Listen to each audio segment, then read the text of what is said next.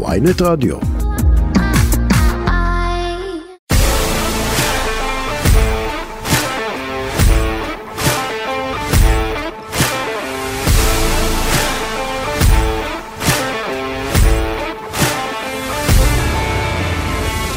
שלום מאור מליקסון. אהלן, שלום. תשמע, אני חייב להגיד לך לפני הכל, אני 25 שנה מסקר אה, כדורגל ישראלי, ואתה היית אחד הכוכבים בדור הזה, ומעולם לא ראיינתי אותך. כן, לא, אני תמיד יש פעם ראשונה. קצת באיחור, אבל אוקיי. כן, תס... אבל, אבל בכל זאת תסביר את, ה... את הפער הזה בין הכוכב כדורגל לבין זה שלא נמצא בכלל ב... ב... ב... בתקשורת. לא, לא, לא מרגישים אותו, לא הרגשנו אותו. אה, אני מודה, אני לא מת, לא מת על הדברים האלה, אני קצת מובך במקומות האלה, אפילו פה טיפה, בטוח שאתה שם לב. לא, לא, תהיה רגוע. פה אצלנו כולם זורמים. כן, ננסה. אה, לא יודע, טיפה מביך אותי, אתה יודע. למה אה, מביך? למה? למה? אה, לא יודע, לא יודע. אני יכול להגיד לך, באמת, לא מעט פעמים התראיינתי, ולא קראתי את הכתבה שעשיתי, או לא ראיתי את הכתבה בטלוויזיה, כאילו, וואלה. ממש עד כדי כך. אני חושב שיום שישי עשיתי איזושהי כתבה בידיעות. אחרונות, ועברתי אליה ברפרוף של כמה שניות. אבל כאילו. למה? כי, כי לא נעים לך להתמודד עם זה? כי... יכול להיות, יכול כן? להיות. לא, לא יודע, אני, יש לי איזו תחושת מבוכה כזאת, כאילו שמדברים עליי, לא יודע למה, נלחץ מזה. שקלת לקחת נגיד סתם איזה יועץ תקשורת במהלך הזה, או מישהו שכאילו המליץ לך מה לעשות וכאלה? לא, כששיחקתי לא, לא, לא, לא ייחסתי לזה יותר מדי חשיבות, תמיד כיבדתי את התקשורת, אבל אף פעם לא, לא חיפשתי את זה או משהו, זה היה בסדר מבחינתי לא להתראיין. Uh, עכשיו, אתה יודע, אני גם הוצאתי ספר, גם אני כבר בתפקיד שהוא קצת יותר uh, מוחצן כזה, אז uh, אני משתפר לאט לאט וזורם לאט לאט. טוב, אז, אז קודם כל התכנסנו בין היתר אה, אה, השקת הספר שלך, דרדלה לחיבורים. אני יכול להגיד לך שיש לי כמה חברים בבאר שבע, שיש להם מקולות, שלשם נשלחים גם בין היתר הספרים. והם אומרים לי כאילו שיש טירוף כאילו במקולות של אה, באר שבע על הספר הזה. קודם כל, איך מחליטים להוציא ספר כזה? אה, סיפור די ארוך, הוא אחרי הפרישה, יש איזושהי ריקנות כזאת, אתה יושב בבית, מרגיש כזה שבור מנטלית. אה, הייתי אחרי הפציעה הקשה שלי, חיפשתי מה לעשות, חיפשתי את עצמי טיפה, ועלה לי איזשהו רעיון, אתה יודע, אני זוכר שהקוסם, ואני זוכר ששחקנים שכתבו ספרים מעניינים, אמרתי בוא נתחיל, נלך יותר לכיוון של סיפורים מצחיקים, נתחיל לרשום כל מה שעולה לי לראש ונזרום. והתחלתי, רשמתי איזה שלושה, ארבעה פרקים, אה, והזנחתי את זה. כי- עם עצמך? אה, כן, במחשב, פתחתי. התחלתי לרשום. סיפורים מצחיקים ככה שקפצו לי לראש, אמרתי נטפל בזה אחרי זה, נסדר את זה אחרי זה, ואז התחלתי לעבוד כעוזר מאמן של יוסי אבוקסיס, אה, והזנחתי את זה טיפה. בקורונה רשמתי עוד כמה פרקים, ככה עוד פעם שמים לי טיפה בבית, עוד פעם הזנחתי את זה, ואבא שלי, זיכרונו לברכה, נפטר לפני שנה ושבוע בערך, ואחרי השבעה היה לי איזה יומיים נורא קשים, ו... ככה אמרתי לו, קצת לפני שהוא הלך לעולמו, שאני התחלתי לכתוב ספר ונראה מה נעשה עם זה, אני אחשוב על זה, והוא הוא, הוא נורא שמח. אז החלטתי שאני, את הספר הזה אני אסיים, ונראה אחרי זה מה עושים. ולאט לאט זה התגלגל, איזושהי אוטוביוגרפיה, התחלתי להוסיף טיפה מהילדות, טיפה על אבא שלי ודברים כאלה, וביחד עם עורך אה, בשם סימון, אה, חיברנו הכל ביחד, והאמת היא, באמת שעד השנייה האחרונה נורא התלבטתי אם להוציא את הספר, עוד פעם בגלל?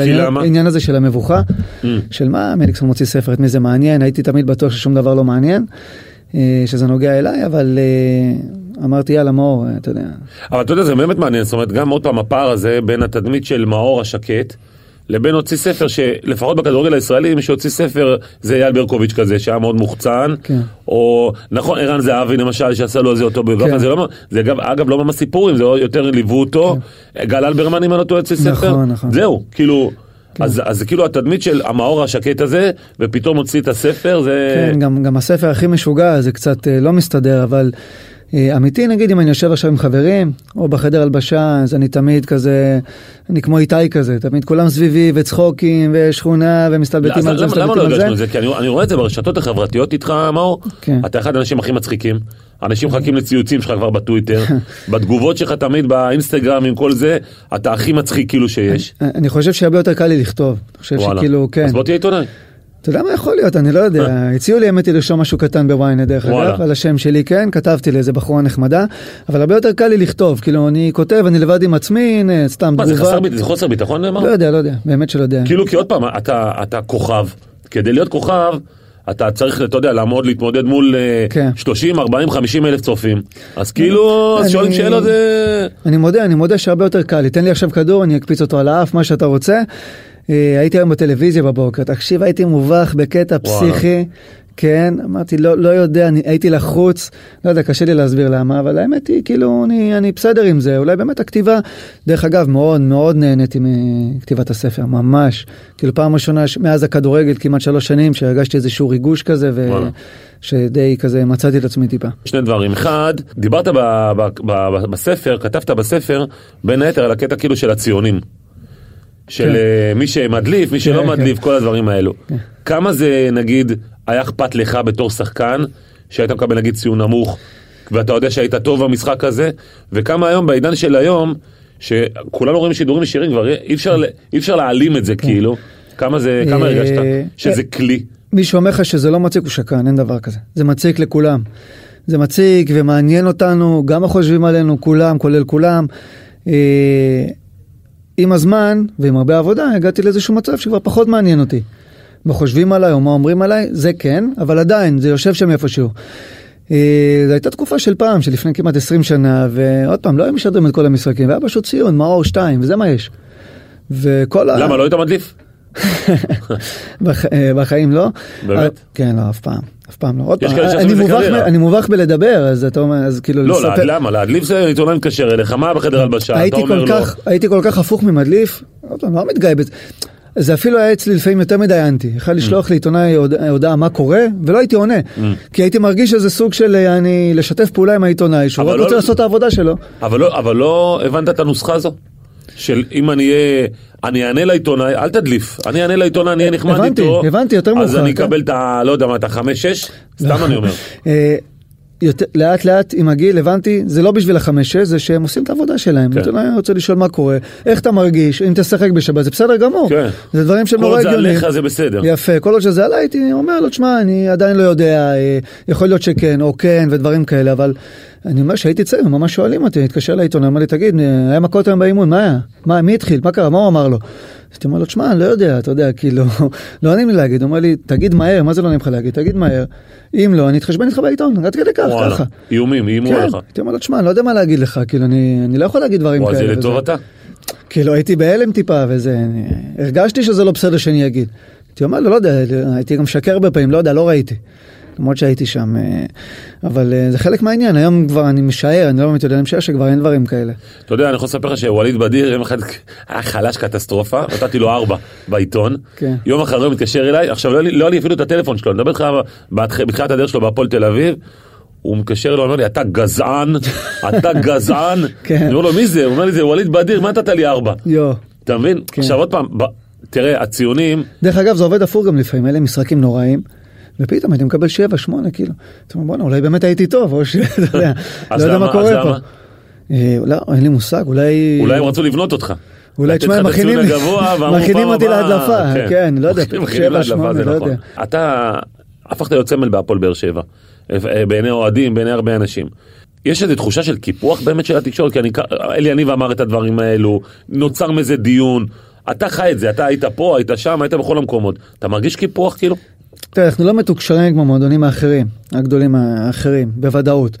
אבל אה, אני משער שאתה יודע, מכבי חיפה יש להם הרבה יותר אוהדים מהפועל באר שבע, אין מה לעשות. נכון. אז יש יותר קליקים ויש יותר כניסות לכתבות, וככה זה עובד. מכבי תל אביב כנ"ל. גם בית"ר ירושלים יש להם המון אוהדים, אני משער גם שהרבה יותר מהפועל באר שבע.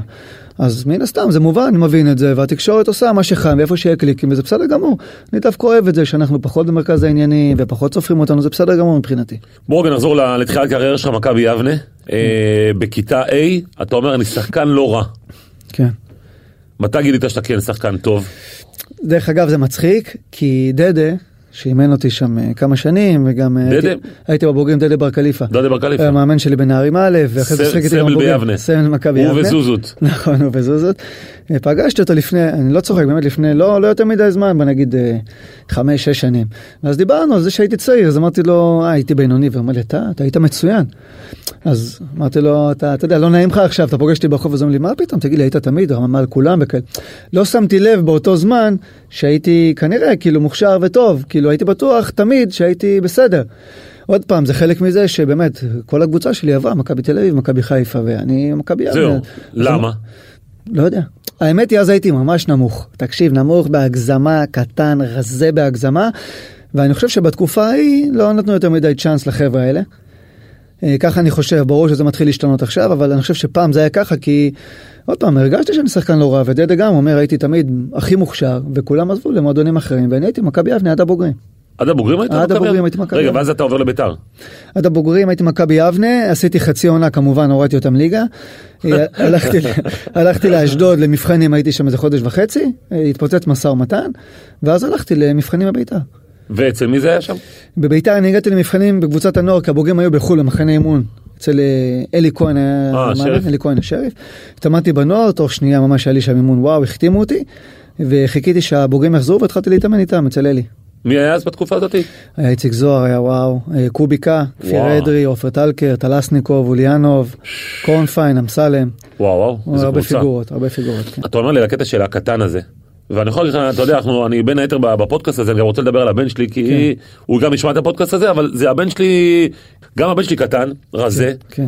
אה, והרבה מאמנים כאילו, ואני רוצה לקחת אותך מהמקום הזה שאתה, מהקטן הזה הפכת לכוכב כדורגל, הרבה פעמים הקטנים האלה כאילו, אתה גם אימנת בנוער, היית בנוער, היית כן. מחלקת נוער של באר שבע.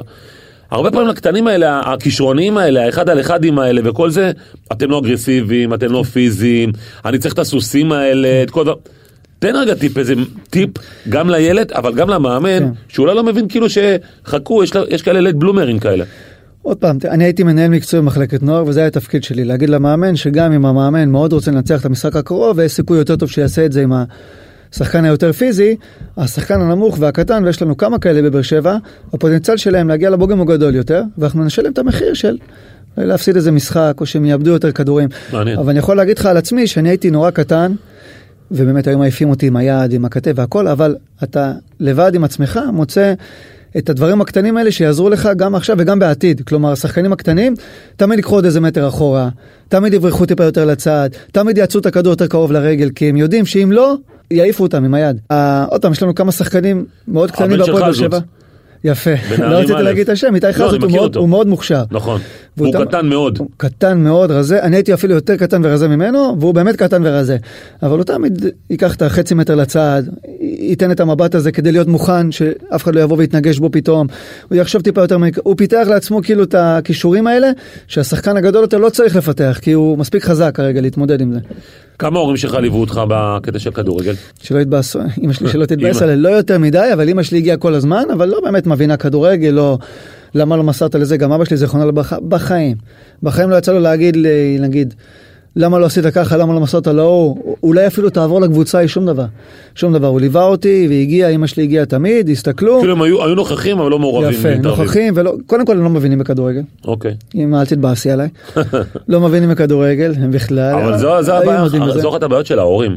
שהם כולם יושבים בחוץ, כן. שבוא נגיד שמרביתם לא מבינים כדורגל, כן. וצועקים מכל מיני דברים בניגוד למה שמאמנים אומרים. סיימתי עכשיו משחק של אה, הילד שלי משחק בטרומבלד בהפועל באר שבע אבל דווקא הייתי במשחק אחר גם של קבוצה קטנה המשחק נגמר. באמת בלי יוצא דופן כל ההורים לקחו את הילד שלהם והתחילו להסביר לו אתה לא באת נכון אתה צריך לבעוט ככה פעם באה אל תמסור פעם באה תעבור את ההוא ופעם אה, שלישית אל תקשיב למאמן. דברים מבחינתי זה לא בסדר זה גם קצת הזוי, אבל uh, אני גם חייב להגיד שהילד שלי עכשיו משחק, ואני יכול להבין את ההורים, כאילו. גם אני לפעמים בא להגיד לו, בואנה, ליה, מה יש לך? אתה- הילד שלי כאילו הוא שחקן טוב, אבל הוא, הוא חולמני כזה. הוא יכול, הם משחקים שני חצאים, הוא יכול לעמוד עם, ה, עם הידיים במכנס ולהסתכל על החצי השני בזמן שהכדור עובר לידו. אז אני מת להגיד לו, הלו, ליאם, יש משחק, כאילו, אני לא אומר. אבל מבחינת הוראות, אה, טקטל וכאלה, בחיים אני לא אז אגיד תן לו. לנו אבל את הקטע של ההתמודדות המנטלית, זאת אומרת, שהילד שלך משחק כדורגל והנה יש לך אפילו ילד עכשיו, מבחינה מנטלית, הדבר היחידי שאני עושה עם הילד שלי, אני אגיד לו יופי של משחק, כל הכבוד. רצת הרבה, נהנית? הוא אומר לי כן, אני אומר לו יופי, אני שמח. גם אם הוא הבקיע גולים, אני לא אומר לו איזה יופי שהבקעת גולים, כי אז הוא יהיה בטוח שאני שופט אותו לפי הגולים. ושבוע הבא הוא לא יבקיע גולים, ירגיש שהוא אכזב אותי. אז אני תמיד אומר לו, נהנית? הוא אומר לי כן, אמרתי לו, רצת הרבה? הוא אומר לי כן, אמרתי לו יופי. אמרתי לו, פעם הבאה רק תסתכל לצד השני כי יש משחק. אמרתי לו, אבל כל הכבוד, חשוב שאתה נהנה ואתה מוסר לחברים ואתה מקשיב למאמן. זה הדבר היחידי שאני אומר לו. אתה מספר שהיית תלמיד בעייתי בספר, כן. מה זה תלמיד בעייתי? מגיע לבית ספר? אז זהו, אה, הייתי מאלה שמגיעים בהתחלה, לא מקשיבים, מוציאים ציונים בסדר. אה, אחרי זה הפסקתי להגיע. אה, במיוחד אחרי שהתחלתי לשחק כדורגל בכלל בוגרים, עדיין הייתי י"ב וכאלה, כמעט ולא הייתי מגיע. לזה אין לי בגרות לצערי, מקווה שאני אסדר את זה בקרוב. אבל כן, בעיקר לא מגיע. ההורים איימו, אנחנו נפסיק לך את הכדורגל וכאלה? אבא שלי היה מתעצבן פעם, במיוחד אחרי אספות הורים. אה, כן, היה מעניש אותי איזה שבוע, שבועיים בלי כדורגל, אבל זה היה עובר מהר, גם לו וגם לי. אה, היו עושים מה שצריך, היו מתעצבנים. אה, עוד פעם? מדברים עם המורה, אבל לא, לא, לא עוזר. לא היה עוזר. מה, מה אבל אתה מציע להורים בכל זאת? זאת אומרת היום להפעיל כן סנקציות? זאת אומרת, הסנקציה של כדורגל זה סנקציה שצריכה להיות כאילו חלק מ... מהתנהלות של הורים? שאלה בעייתית, אבל לא יודע, כל אחד ואני מאמין שלא. אני לפעמים לא שולח את ליאם- לאימון. לפעמים לא שולח אותו לאימון. אם הוא מגזים, והוא דיבר בשפה, שהוא יודע שהוא לא יכול לדבר בשפה הזאת, שהוא יתנהג כמו שהוא יודע שהוא לא יכול להתנהג, אמר משהו לאשתי, אה, לא יודע מה, אם הוא עשה משהו בבית ספר, זה לא הולך לאימון. ולמה הוא לא הולך לאימון? לא? בלי קשר לכדורגל, זה פשוט כי הדבר שהוא הכי אוהב והכי רוצה. ואני אני משער ואני מנס, כאילו, המטרה היא שפעם הבאה הוא לא יעשה את מה שהוא עשה בגלל שהוא יפסיד את הכדורגל, אין מה לעשות. כמה, כמה זה כן כואב לו אבל? זאת אומרת אתה מרגיש שזה לא, כואב הוא לו? בוכה והוא גמור, כן? והוא כן, והוא אה, זה מתעצבן. בסדר, אז זה טוב. אה, לא יודע. לא, זה טוב כאילו ברמת שמע, הסנקציה. אני- האמת היא כאילו אנחנו יכולים לכעוס עליו עד מחר, אבל אם לא נעשה משהו כזה, הוא ימשיך לעשות את אותו דבר. נכון. כן, תגיד לי, בביתר ירושלים, אתה אומר שנהניתם ממש כמו ילדים. כן. קודם כל, מה, מה היה שם? אה, היינו- היינו הרבה חבר'ה צעירים באותו גיל בערך. הייתי בן 17, מה, היית עם ברק? 18. כן, אני שנה ראשונה ברק לא היה, בשנה שנייה ברק הגיע, שלומי ארבטמן הגיע. הוא הגיע מאשקלון, נכון? הוא הגיע מאשקלון, הייתי משחק נגדו בליגה א'. אה, כן. איך הוא היה?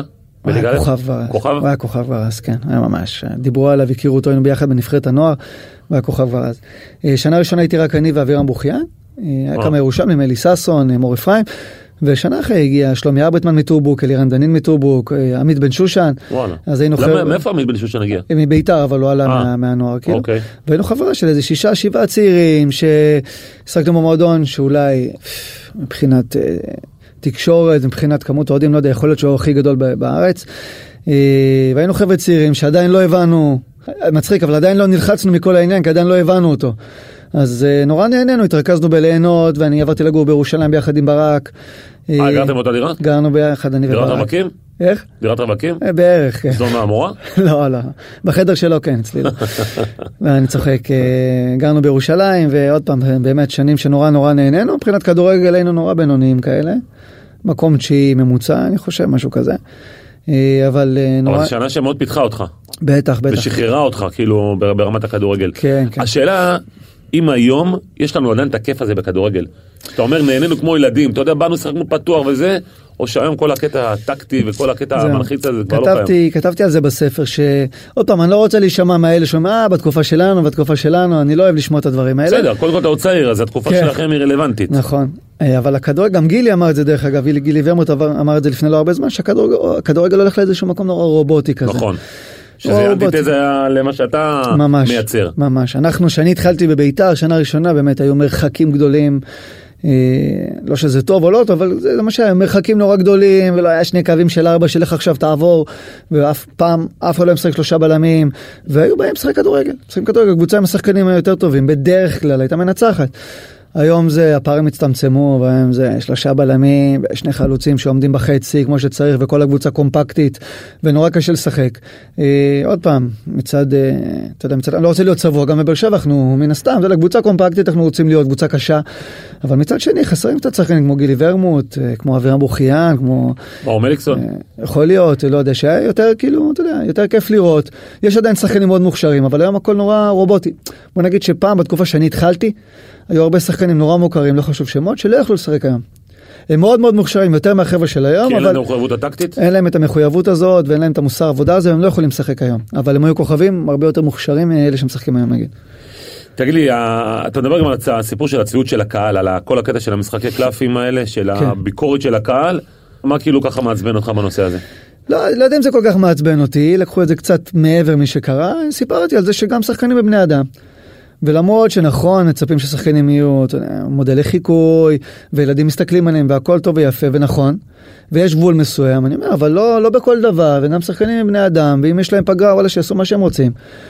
אה, כל, אתה יודע, זה, לא, עוד פעם, דיברתי על זה גם על לצאת אחרי הפסד. אני יכול להבין שאוהדים שכועסים ששחקן יוצא אחרי הפסד, אבל אתם גם חייבים להבין, אה, אוהדים, שלשחקנים לא פחות קשה. ולי אני יכול להגיד שהייתי גמור אחרי הפסדים, גמור מרוסק, ולא הייתי יוצא, אבל אני יכול להבין את אלה נראה לי שאתה שיוצאים. בכלל לא יוצא אתה. אני לא יוצא בכלל, אבל זה, אבל זה קטע, כי אני מבחינתי רוצה דווקא להגן על אלה שכן יוצאים, וואלה, כל השבוע הם עובדים קשה. הם תחת לחצים מטורפים. המקצוע הזה הוא כל כך לחוץ, אתם חייבים להבין שאם לכם קשה, לנו פי כמה קשה. השחקנים קוראים הכל, כל מה שכותבים עליהם, ומקללים אותם, והמאמן כן יפתח, לא יפתח, ורגע, כן בסגל, לא בסגל, ובואנה בתקופה על הפנים, ובואנה עומד להיגמר לי החוזה, יש המון לחצים. ווואלה, אני אתן לך דוגמה, הפסדתי עם בית"ר ירושלים 4-0 לסכנין בחוץ, שזה, אתה יודע, טוב עבור. והיה לחבר הכי טוב שלי יום הולדת, ואני אף פעם לא יוצא. אמרתי בואנה חבר הכי טוב שלי עם כל הכבוד לכולם אני רוצה ללכת לכבד אותו. בוא. הלכתי צילמו אותי מה עשו לי אחרי זה ריסקו מה, אותי. לפמיליה בבית? לא הוא לא מתבייש הוא יוצא לחגוג לא יצאתי לחגוג. ואלה שרוצים אחרי הפסד ללכת לשתות בירה לא יוצאים לחגוג יוצאים רגע להתפרק. להתפרק ולשכוח רגע ממה שהיה כי בואנה הם גם בני אדם. אגב, הזכרת טוקבקים, אתה קורא טוקבקים? קראת טוקבקים? לא אני לא קורא. לא קורא. לא קורא אבל אה, אתה יודע. הרוב קוראים, הרוב קוראים. אני לא קורא לא בגלל שאני מזלזל או משהו, כי אמרתי לך, אני מובך, שעדיף- מובך עדיף מהכתבות שלי, אז בכלל את הטוקבקים אני לא קורא. איך זה למשל, היית בבלנסיין והיית בוויסלה קרקוב, שם אתה יודע, זה בירות חופשי ו- וכאלה, כמה... כמה זה כאילו כן נהוג או מקובל? אה, שם זה נהוג, מקובל, היינו מפסידים, לא משנה מה, אוטובוס של קרקוב עוצר ב- ב-Yellow שלהם, אוקיי.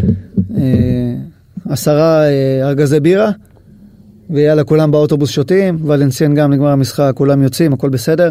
עוד פעם, לא מתגאה בזה או משהו, אבל זו, זו המנטליות, זו, המנ- נגמר המשחק. חבר'ה, גם האוהדים מבואסים, גם השחקנים מבואסים, הכל בסדר, אנחנו נעבוד קשה וננסה שבוע הבא לנצח, אין איזה קשר לבירה כזאת או אחרת. תגיד לי, מי- יש איזה סטיגמה של השחקן הישראלי שהוא עצלן, שהוא לא עובד קשה, שהוא לא רציני מספיק. מי אשם בסטיגמה הזו קודם כל? מי אשם? לא יודע, אני חושב שזה נורא קל להגיד את זה לשחקן הישראלי. עוד פעם, לא שחקתי במלא קבוצות בחו"ל, כן, הייתי בשתי קבוצות בחו"ל, שחקתי עם אה, לא מעט שחקנים, אה, אבל אני יכול להעיד שהשחקנים שאני שיחקתי איתם, באופן כללי, הם יותר, יותר, המוסר עבודה שלהם יותר גדול מהחבר'ה שמשחקים בצרפת ובפולין. וואלה. כן. זאת אומרת, פה בישראל יותר. כן, פה בישראל יותר, היום יש לך ילד שמשחק כדורגל. כן. היום כל הילדים, אני הייתי במחלקה, יש לילדים פסיכולוג, נכון. או מאמן מנטלי, בערך אותו דבר בערך. אה, מה, רואה- מטעם הקבוצה או ברמה האישית? גם וגם, אין היום כמעט קבוצה בלי מאמן מנטלי. פעם לא היה דברים כאלה, מי היה כאילו, לך תשחק כדורגל, אל תשגע. אותנו. אה, יש לנו שלושה מאמני כושר. אה, עזוב, אבל כל שחקן לבד, גם יש כאלה עושים תוספות בחוץ עם מאמנים אישיים, אה, ותוספים, וקריאטין, וחלבון, ומאמן מנטלי, וקוראים ספרים על העניין. אה, באמת, נשארים אחרי אימון הרבה יותר מהחבר'ה שבחו"ל. עוד פעם, לא שחקתי ב... שחקתי אבל ארבע אתה לא שנים. חושב שיש איזושהי אשמה של שחקן ישראלי? יש, יש גם, כמו שיש בצרפת, כמו שיש בפולין, גם אצלנו יש כאלה שהם טיפה שכונתיים, מגזימים טיפה, אה, יוצאים במהלך השבוע, אוכלים כמו שצריך, ברור, גם אצלנו יש, כמו בכל כי מקום. אתה יודע, כשאתה מסתכל, אם היום אני אעבור ברחוב, מבחינה סטיגמטית, יגידו, אה, אה, בית, הוא הולך לבית קפה, הוא יוצא עם הדוגמנית, הוא כן. הולך למסעדה, הוא לא רציני. זאת אומרת, זה הסטיגמה לכדורגלן הישראלי. זה עדיין לא משהו שהשתנה. קודם כל, גם אם אתה עושה חלק מהדברים האלה, אתה עדיין יכול להיות מקצוען ורציני, אבל יש כאלה, מן הסתם, שהם לא מספיק רציניים, ברור, זה, זה, זה חלק הם שומרים מהעניין. לכם את. זה. והם כן, אבל בדיוק כמו שיש באנגליה, בספרד וגרמניה, גם חבר'ה כאלה שהם קצת מגזימים. וואלה, הייתי בצרפת שחקנים, באמת. היו יוצאים כל יום. כל יום, שאני אומר לך כל יום, זה כל יום. חוזרים בבוקר, מגיעים לאימון, נרדמים על מזרון.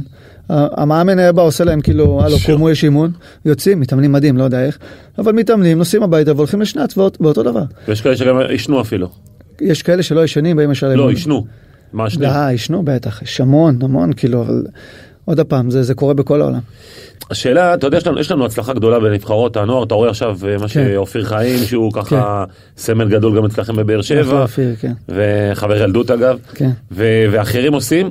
אה, למה, למה, למה, למה מגיעה נפילה בבוגרים? זאת אומרת, יש לנו הצלחה גדולה מאוד, גם, גם בתקופות שלכם אגב, נכון. היו לכם תמיד תמיד, נבחרות תמיד, טובות. נכון, תמיד. הייתם אה, שביל הזהב, ושיבולת כן, ה... לא יודע מה, כל הדברים תמיד, האלה. תמיד, נכון. למה? מה, מה, מה יש בפער הזה בין האירופאים שאתה... תשמע, אה, נבחרת, אני הייתי, הייתי בטורניר מטעם ידיעות אחרונות בסלובקיה עם אופיר. נכון. והם הגיעו לגמר נגד אנגליה, מובילים 1-0 נגד נכון. אנגליה, מנצחים את צרפת בחצי גמר. אנגליה גנבו להם בינינו. ואנגליה גנבו להם. כן. וחצי גמר נגד צרפת מנצחים. אז אני אומר, איך זה יכול להיות? כאילו שאחרי שנתיים, בום, אחי, הפער הוא, הוא לא מרחיק.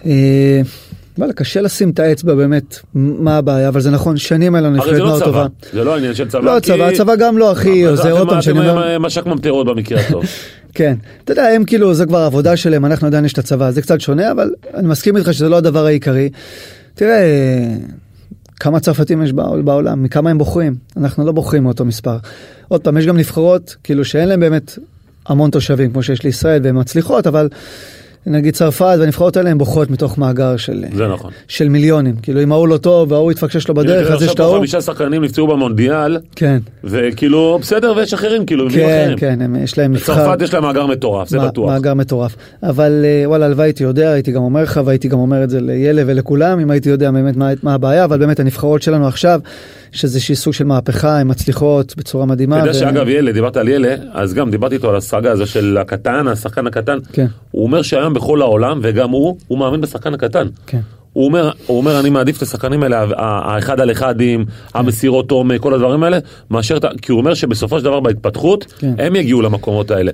זאת אומרת, לגבוהים יש תקרת זכוכית מסוימת. כן. גם אופיר, שעוד פעם גילוי נאות, הוא חבר קרוב שלי מאוד, הוא אומר שהוא הוא מעדיף את הקטנים האלה, כי אין להם תקרת זכוכית. כן. לגדולים יש תקרת זכוכית מסוימת, לקטנים הם יכולים לעשות דברים הם יצירתיים מאוד. דרך אגב, המהפך הזה הגיע, אני... הלוואי שאגב היה לך מאמן כזה, שכאילו נותן לך all in מה שנקרא. כן.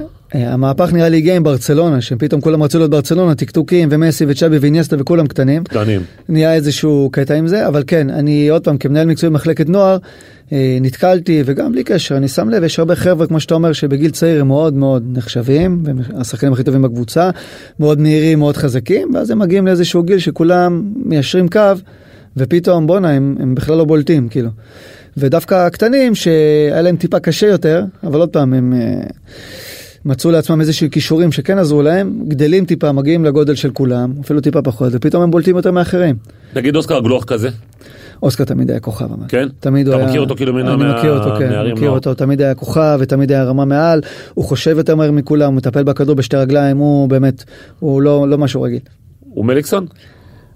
הוא הרבה יותר טוב ממה שאני הייתי בגיל שלו, היינו שונים מאוד, הייתי אחד על אחד, סיבובים נכון. על המקום כאלה, הוא, הוא כמעט שחקן שלם ממש. בסופו של דבר, הדבר הכי חשוב זה מאמני נוער, ואתה היית במחלקת נוער. כן, נכון. תשמע, מאמן נוער בכדורגל הישראלי מקבל 3,500 שקל. כן. צריך לבוא לחמישה אימונים ולמשחק. קודם כל מבחינת מוטיבציה מראש כאילו אין לך את המוטיבציה הזו, כן. אבל, אבל בכל זאת יש כאלה שהם כאילו מאוד מאוד אה, מוטיבציוניים ועושים את זה וכאלה. אבל האיכות מאמנים בכדורגל הישראלי, אה, בטח במחלקות נוער, מאוד נמוכה. זה פוגע בסופו של דבר בהתפתחות שלנו. כן. פוגע בוודאות. פוגע בוודאות, עוד פעם, לא, בכלל לא מכליל, יש המון מאמנים שוואו, שהם גם אצלנו במחלקה, שהם מדהימים, אה, אבל לא קל למצוא אותם, יש לנו גם חוסר במגרשים נורא גדול בישראל. נכון. נור, נורא גדול. אה, עוד משהו ש... מה זה לי מפריע? שלכולנו יפריע זה שהפסיקו לשחק כדורגל היום ברחוב. הפסיקו לשחק היום כדורגל בחוץ, זה משהו שנורא עצוב לי. אני הרבה פעמים נוסע ליבנה, לאימא שלי, אז אני עובר באיזשהו מגרש שהיה מפוצץ פעם כל היום ואין שם אף אחד. לא, לא בשישי. אף אחד, שום וואלה. דבר, כן, ממש, המגרש ריק, עומד, ילדים לא משחקים בחוץ היום, אה, כמה זה חשוב? זה הכי חשוב בעולם. אני גדלתי על מגרשי קט רגל, כאילו, אין פה, אני כל היום הייתי משחק כדורגל, אין פה, היה נגמר אימון, היינו ממשיכים למגרש. קט רגל. כל היום, היום ילדים כולם ב Fortnite ובמחשב, וזה קצת מבאס. ולא יהיה לנו קל ככה בכלל, בכל העולם כולם נכנסו לקטע הזה של ה gaming והדברים האלה, והשחקנים יהיו פחות אה, שחקני קט רגל כאלה. כן, שחקן, כאילו חיות רחוב כזה, כן, כן. להבין את הכל. כן. אבל כשאתה מתמודד עם שחקנים זרים בחו- בחו"ל, שחקת בבלנסיה, שחקת בוויסלה, שחקת בנבחרות, מה, מה הרגשת שיש להם, כי אתה, תשמע, גדלת בסופו של דבר ביבנה. כן. זאת אומרת, עוד פעם, אה, זה נחמד וזה אותנטי וזה רומנטי והכל, אבל זה, אתה לא קיבלת את ה basic כמו שצריך. מה הרגשת שיש חסר לך? יש להם משהו עלינו שהוא, אמרתי לך, השחקן הישראלי, עוד פעם, אני לא מכליל, לא אותנו ולא אותם. אה, שחקן הישראלי יש לו מוסר עבודה, כולם מקצוענים וזה, גם הם מקצוענים. אבל יש להם איזשהו קטע כזה שהוא, אתן לך דוגמה, בצרפת, אה, אני תמיד הייתי כאילו, או בהרכב או חילוף ראשון, אז לפעמים הייתי פותח, לפעמים לא הייתי פותח. אה, ושלא הייתי פותח, המאמן היה אוהב לעשות אה, משום מה ביום שישי לפני המשחק, משחק. היינו עושים משחק של חצי שעה, לא יודע למה, איך הוא הגיע לזה. היינו עושים משחק של חצי שעה הרכב נגד אלה שלא בהרכב, כאילו. ואז הוא היה עוצר קצת, מדבר טקטית והכל. אז כשלא הייתי פותח, אז אתה יודע, אני ישראלי, ישר מוריד כזה טיפה את הרגל מהגז. ותקשיב, היו צורכים עליי החבר'ה שלא פותחים. תתחיל לזוז, תעזור לנו, אה, תיכנס לאמצע, כאילו, והם בכלל לא לא פות- מנטלי, הם זה בכלל לא לא מנטלי. פותחים, כאילו, והבן אדם צורח עליי, יאללה, תתחיל לרוץ, כאילו. ואז כאילו, אתה יודע, נפל לי האסימון, אמרתי, בואנה, בשבילם, כאילו, זה, זה, זה לא קשור רגע לעשות פרצוף למאמן, אף אחד לא מעניין אותו לדברים האלה, אין, מאמן לא מעניין אותו, תעשה פרצוף עד מחר. הוא אמר לי, יאללה, תתחיל לרוץ, ובן אדם שאין סיכוי שהוא ישחק, כועס עליי. בשבילו זה עבודה, אז הייתי שואל אותם תמיד, כאילו, מה, מה העניין, איך אתם תמיד ככה בא? אני לא, אני קשה לי. ואני, מה זאת אומרת? אבל זה עבודה שלי, אני בא לעבודה בבוקר. נשאר פה שש, שבע שעות, אני, אני עובד בכדורגל, זה לא נכון. תחביב מאור, נכון. כאילו אין פה עכשיו איזה, אבל אני אעשה פרצוף למאמן, הוא יגיד לי עוף מפה, אני לא צריך למצוא קבוצה, זה לא עובד ככה. הוא אומר כאילו אני, גם אתמול- בפולין הם היו אתמול כאלה. פגשתי את, אה, את גילי ורמוט, הוא סיפר לי סיפור מדהים שמתקשר למה שאתה אומר. הוא היה להם גם, אה, הוא היה בקייזרסלאוטרן בגרמניה, כן.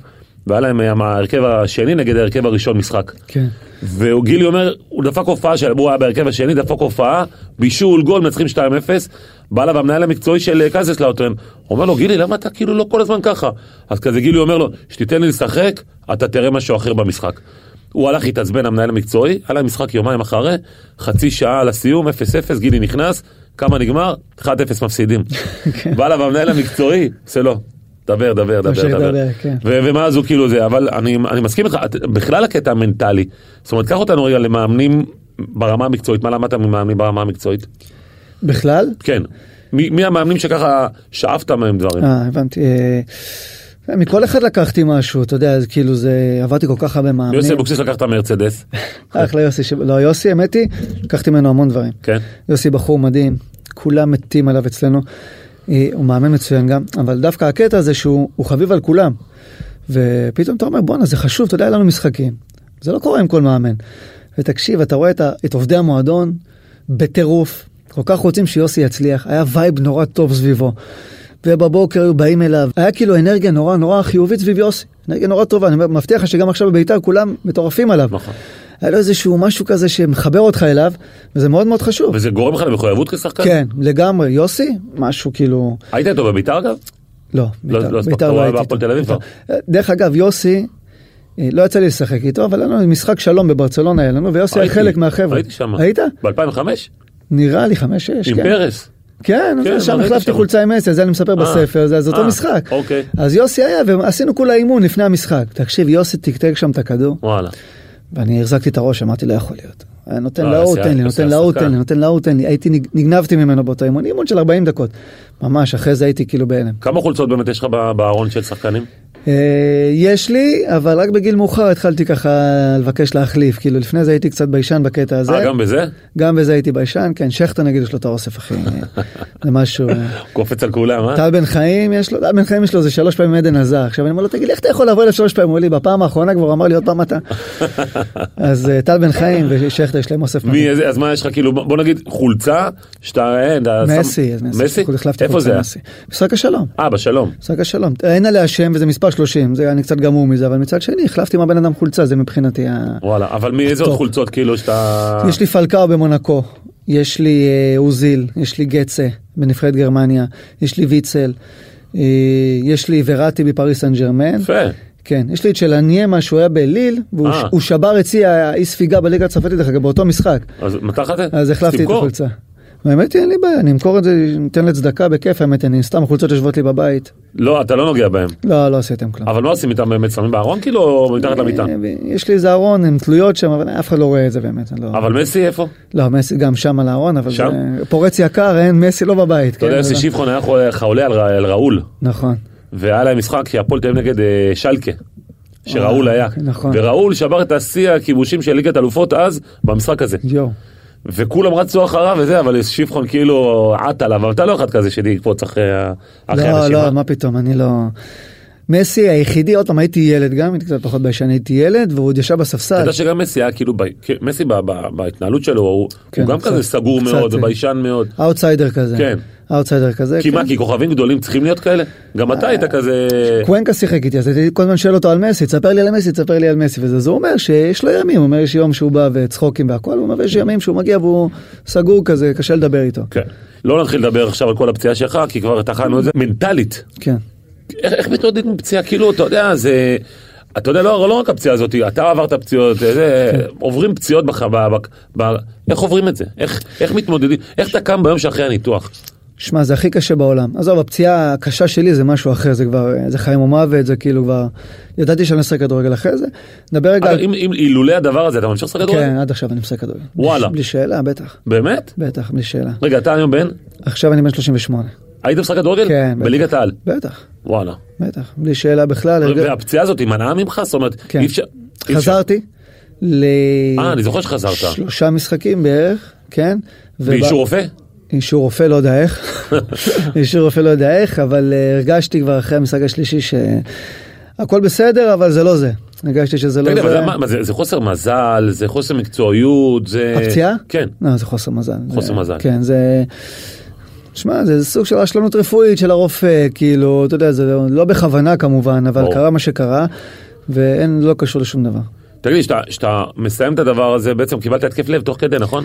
לא, אני... השנה, מה אנחנו עכשיו? תחילת העונה הזאת קיבלתי התקף לב.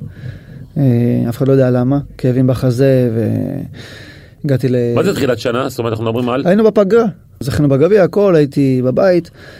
אה, בא לישון שנץ בחמישי בצהריים. מרגיש כאילו קצת קשה לי לנשום, טיפה כאבים בחזה, לא ייחסתי לזה יותר מדי חשיבות, אבל אחרי זה התחלתי להילחץ כי בגלל הניתוח שעשיתי, זה נורא מפחיד, אתה פוחד שקורה, קורה משהו מתבצע פתאום. עוד איזה כריש דם, ואני לא מצליח לנשום, אז ישר התקשרתי לרופא, אמר לי טוס מהר למיון. סורוקה? שהגעתי, כן, לסורוקה.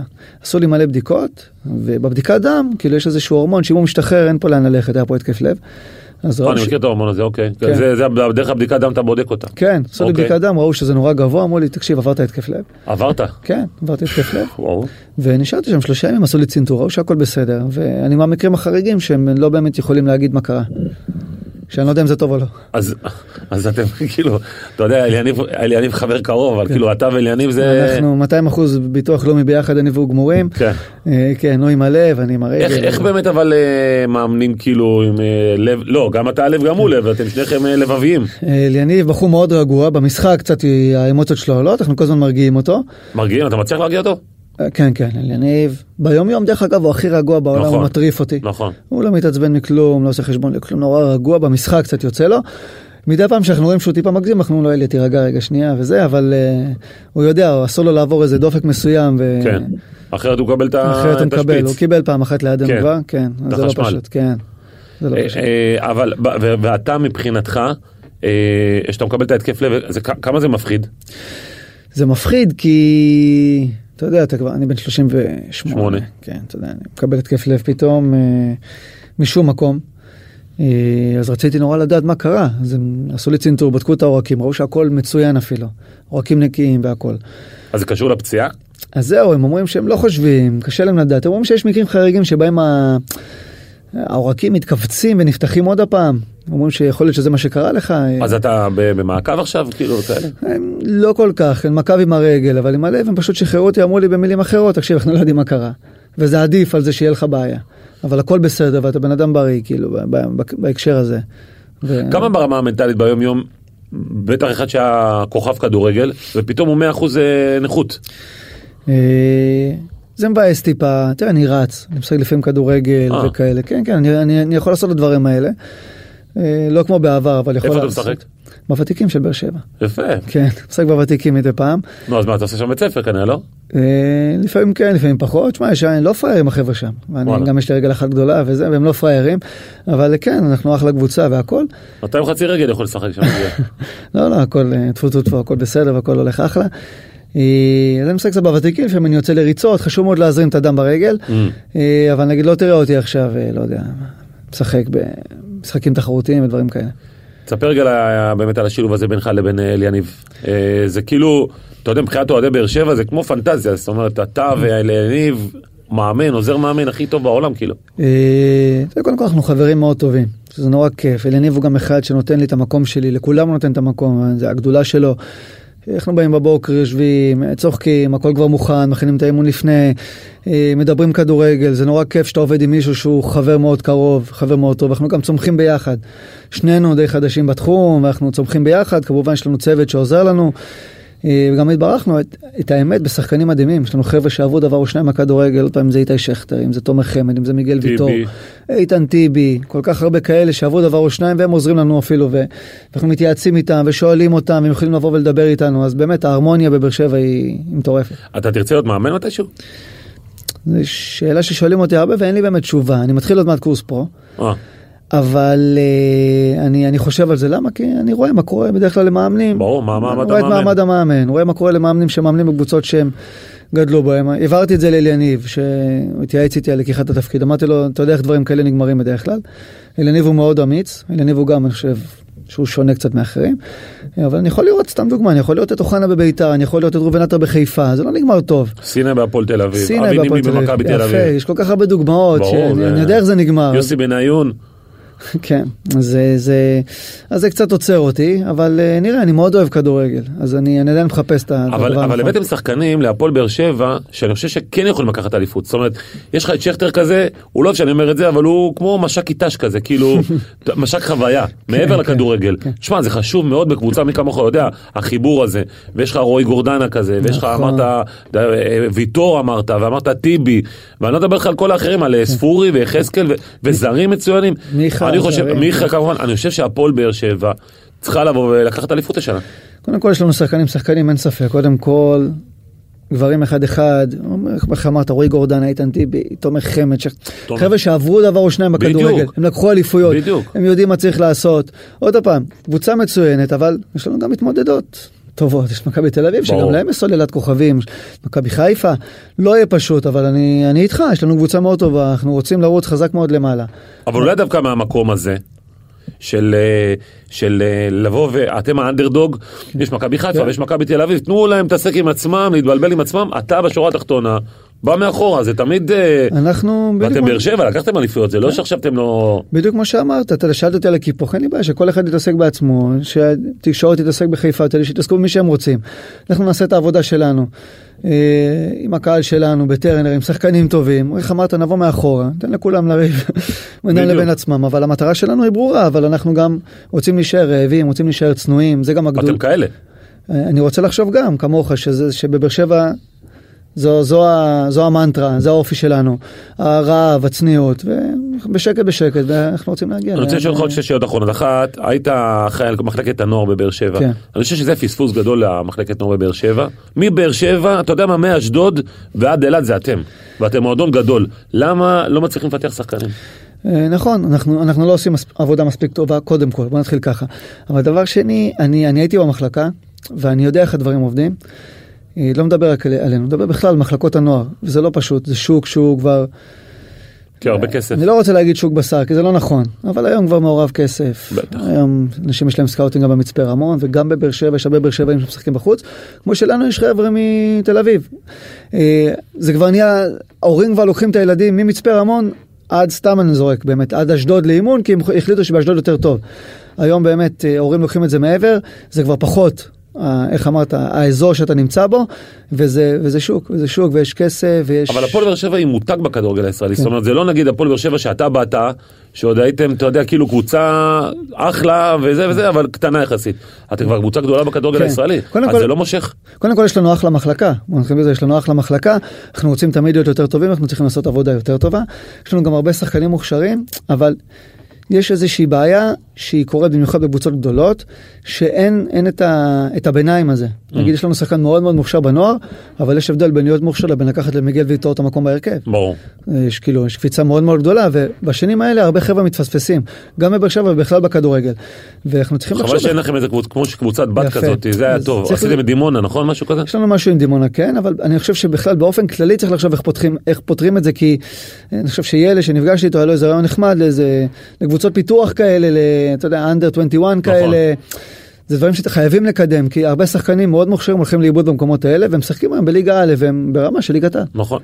תגיד לי, אה, שאלה אחרונה לגבי הנבחר- הנבחרת, אז אתה- מרגיש קצת פספוס? כי אני חושב שככה, היית יכול להיות שחקן הרבה יותר דומיננטי בנבחרת ישראל, והרי נלחמו עליך- עליך והיה את כל הסיפור הגדול הזה עם נבחרת פולין והכל, ובשורה התחתונה לא לא קיבלת יותר מדי הזדמנויות. כן. זה אצל אה, גוטמן, נכון? הרוב אצל אלי, הייתי גם קצת אצל אלישע. אה, לא יודע אם להגיד שלא קיבלתי מספיק הזדמנויות, הייתי צריך לעשות יותר. צריך אצל אלישע זה? גם אצל אלישע, גם אצל אלי. אה, הייתי צריך לעשות יותר. אה, היינו דור מוכשר, אבל לא יודע, יש שם איזה משהו ש, ש, שעצר אותנו. יש, יש כמוני עוד הרבה שהיו טובים בקבוצות ופחות טובים בנבחרת, וברור, זה איזשהו פספוס. אתמול דיברנו עם אה, איתי אה, שכטר, דיברתי עם איתי שכטר, והוא אמר שכאילו אתם הייתם דור כאילו אדיר, כאילו מבחינת כישרונות, אירופה והכל, ומשהו פה עצר כאילו. כן. בדיוק אותו דבר, אותו דבר. מה זה המשהו הזה? אה, הלוואי, הלוואי הייתי יודע, אבל באמת, אם אני אעבור איתך על שמות של החבר'ה שעלינו לאליפות אירופה, לנבחרות צעירות, זה שמות של וואו. אגב, שכטר לא היה. שכטר לא זה לא. מצחיק, כן. נכון, אני חושב שגם, תחשוב כן. על זה, איזה קבוצה כן, היינו. כן. כאילו, הייתה אותו תמוז, היה ברק יצחק, היה בן סער, היה חבר'ה, אה, וואו. אה, ובנבחרת, תקשיב, היינו תמיד, לא יודע, מפספסים. לא, לא, לא התחברנו כמו שצריך, לא התחברנו כמו שצריך. ומה שקורה עכשיו עם הנבחרת, שאתה לא רואה עומר אצילי וערן זהבי ודאבור, ועכשיו ביברס אגב גם רוצה לפרוש, זה מבאס אותך כאילו שחקנים כאלה שהם אה, בהתנהלות? הייתי רוצה לראות את השחקנים הכי טובים בנבחרת, אבל אתה יודע, אלון, אה, יש לו את השיקולים שלו, ואלון אני מאוד מחזיק ממנו כמאמן, וזה זה מאוד מאוד קשה להיות מאמן נבחרת, כי יש לך את השיקולים שלך, סתם אני אתן לך דוגמה, שתמיד אני, שואלים אותי למה הוא לא הוזמן ולמה הוא לא הוזמן. אז הייתי שואל אותם, תגידו, עכשיו אתם מאמנים של הנבחרת, אוקיי? ואתם מאמינים יותר בשחקן הזה, אתם מחזיקים ממנו ממש, נקרא לו יוסי. ואבי, כולם בתקשורת אומרים שהוא חייב להיות בנבחרת והוא משחק במועדון גדול והוא חייב לפתוח, אבל אתם מאמינים יותר ביוסי, מה תעשו? אז הוא אומר, אנחנו ניתן ליוסי, נלך עם נכון, האמת שלנו. נכון. אמרתי לו, אז מאמן נבחרת צריך ללכת עם האמת שלו, גם אם לפעמים זה נראה מבחוץ לא בסדר, אבל בסוף הוא קיבל את התפקיד, ואם הוא לא ילך עם האמת שלו וילך עם מה שכולם אומרים, אז לא צריך מאמן לנבחרת. שאלה אחרונה, איך מאור מליקסון של היום היה מדריך את מאור מליקסון של גיל 15-16? וואו, הייתי עושה אותי כוכב, וואו. וואלה. הייתי עושה אותי כוכב, כן. מה? הייתי מה? נותן- הייתי נותן לעצמי מכה בראש, אומר קודם כל תתעורר, תהיה יותר מקצוען בגיל הזה במיוחד. לא היית מקצוען בגיל הזה עדיין? לא, לא הייתי מקצוען. לא הייתי מקצוען. מה זה לא מקצוען? אבל עוד פעם, אתה לא בן אדם של בילויים וכאלה. גם גרת ביבנה, אתה יודע. כן. אין שם יותר מדי ברים. תשמע, האמת היא, בגיל הזה, לא באמת מישהו היה נכנס לחדר כושר בגיל הזה. לא יודע מה היה חדר כושר בכלל שהתחלתי בביתר. אה, הייתי נכנס יותר לחדר כושר, הייתי אוכל כמו בן אדם, הייתי אוכל כמו, לא יודע מה. הייתי ישן בשעות יותר טובות. אה, הייתי משקיע יותר באימונים. והייתי מוריד מעצמי לחץ, כי הייתי נורא לחוץ. התחלתי, איך אמרתי לך, בביתר היה לנו כיף, היינו זה, ואז הגיע איזה שלב שהבנו, הלאה, אנחנו משחקים בביתר ירושלים. ושם אני נפלתי מנטלי טיפה, ולא היה לי אף אחד שיעזור לי ויכוון אותי ויגיד לי, הלו מאור, בסוף זה רק כדורגל, ואתה אוהב כדורגל. והייתי נורא לחוץ, והייתי נורא... ואם היה לך את כל ההכוונה הזו, שיש היום, כמו שאתה אומר, לא. היום הורים הורסים את הילדים שלהם.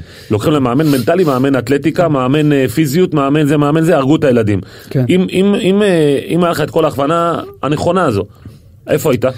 לאן היית מגיע? אה, תראה אני לא אוהב לדבר על עצמי, אבל אני התעוררתי בגיל מאוחר, מה זה מאוחר אגב? גיל 25. וואו, מאוחר מאוחר. כן, מאוחר מאוד. והגעתי לוויסלה קרקוב, הייתי בן 27-8. ושם היה השיא שלך. הייתי בשיא שלי, והמון המון המון קבוצות גם מאוד מאוד מוכרות בעולם, עקבו אחריי. מי אה, למשל? אה, סתם לדוגמה גם, קראתי עכשיו שמנור סולומון היה קרוב לנפולי, נפולי עקבו אחריי תקופה, כמעט שנה. אה, אייקס, קבוצות מאוד מאוד. מוכרות וגדולות, וזה נפל נטו בגלל הגיל. Mm. בסוף הם החליטו ללכת על מישהו, הם אמרו לנו, החלטנו ללכת על מישהו בן 21, אתה בן 28, כי אנחנו נמכור אותו אחרי זה, ואותך יהיה קשה למכור אחרי זה בסכום שאנחנו נוציא עליך. נכון. וזה נפל, ואני אומר, איזה מטומטם, מאור, אם אתה בגיל מוקדם היית מגיע למקומות האלה. אז uh, יכול להיות שמשם הייתי ממשיך להתקדם, ממשיך להתקדם. טוב, אני סומך עליך שתעשה את זה לכוכבים של באר שבע. שתדע לכוון אותם. הלוואי. טוב, אז קודם כל מי שלא קרא, אז רוצו לקרוא את הספר אה, דרדלה לחיבורים. כן. אה, ואנחנו שמחים, שמחנו לארח אותך מאוד. כיף, אחרי 25 שנה אנחנו מתראיינים אחד עם השני, כן. אז כיף, ותמשיך להצליח, ואתה אחד האנשים היותר שנונים שבאו, הטוויטר וכל הדברים האלה. דרדלה לחיבורים, מאור מליקסון, תודה רבה לך. תודה לכם, תודה.